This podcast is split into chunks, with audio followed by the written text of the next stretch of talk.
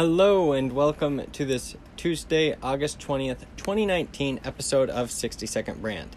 Now, today's episode is about your raving fan experience. What is your raving fan experience and how are you providing it to people?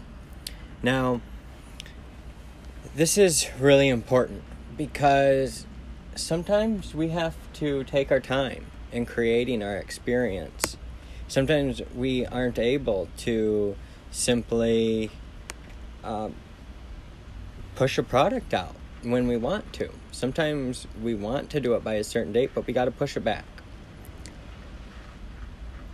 And sometimes you should give your product for free if you can. If it's a software and you're already giving part of it for free and you're introducing something new, before you start charging for it, make sure you have the bugs fixed.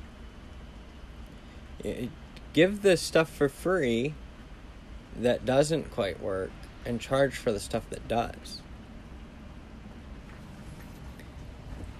Um, you, you know, it's so important in business to stay afloat, to survive.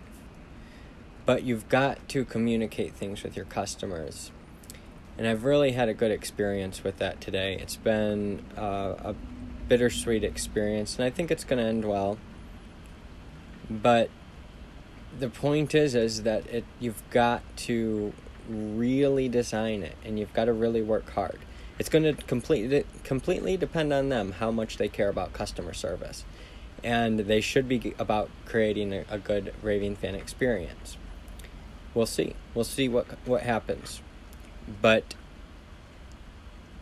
the thing that saved them was being open and saying, Look, how can we help? And reaching out to me. And that's key. You're not going to always know the answers, but if you ask, then you can create a raving fan experience by communicating with your customers and your employees. Thank you for another episode of 60 Second Brand. Have a great day.